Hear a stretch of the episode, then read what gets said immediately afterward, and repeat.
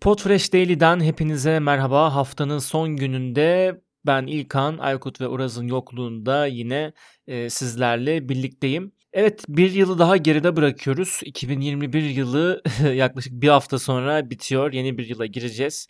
Şunu söylemek mümkün. E, Podfresh için çok ama çok hızlı, çok ama çok böyle ateşli ve güzel bir yıldı. Zaten etkinliklerimizden ve duyurularımızdan da bunları siz de fark etmişsinizdir. Tabii biraz daha zoom out yapacak olursak sadece Türkiye ve Podfresh için değil aslında dünya içinde çok fazla podcast gelişmelerinin olduğu, satın almaların olduğu, yeni e, hamlelerin yapıldığı bir yıl olarak e, düşünebiliriz 2021'i. Ben de o yüzden bu e, bölümde 2021 yılının en önemli satın almalarını birazcık toplayayım dedim. Lips'in kullananlarınız vardır. Biz de atölyelerimizde çok fazla bahsediyoruz. 2004 yılında kurulan halka açık podcast barındırma platformu Lips'in e, inanılmaz derecede aktif bir yıl geçirdi.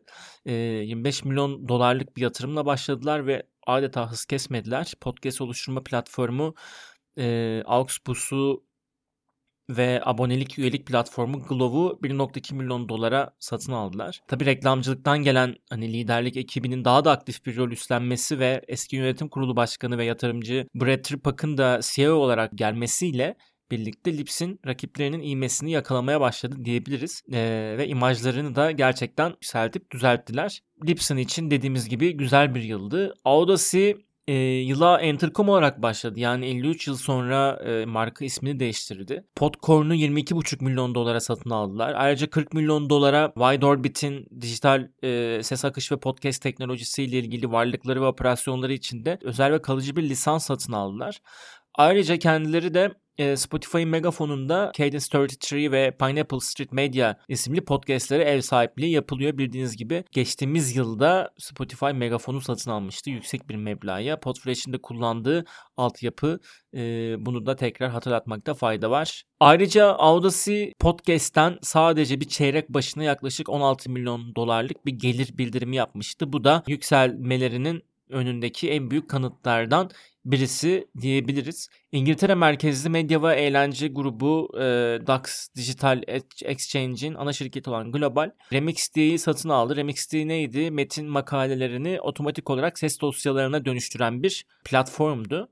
Önemli bir satın alma diyebiliriz. RemixD'nin satın alınması da e, Global'e e, daha fazla reklam tedariği için aslında daha hızlı bir yol gösterici platform olacak gibi duruyor. Yine yılın başlarında e, iHeartMedia e, ses reklam teknolojisi şirketi Triton Digital'i 230 milyon dolara satın aldı. iHeart bildiğiniz gibi 2020'de e, Voxnet Spreaker'ı satın almıştı ve 2020'den 2021'e girerken de önemli bir hamle yapmıştı. Bunu da belirtmekte fayda var. Önemli bir haber. Spotify'daki podcastlerin %70'inden fazlasını e, barındıran platform Anchor, Spotify Anchor'ı da satın almıştı.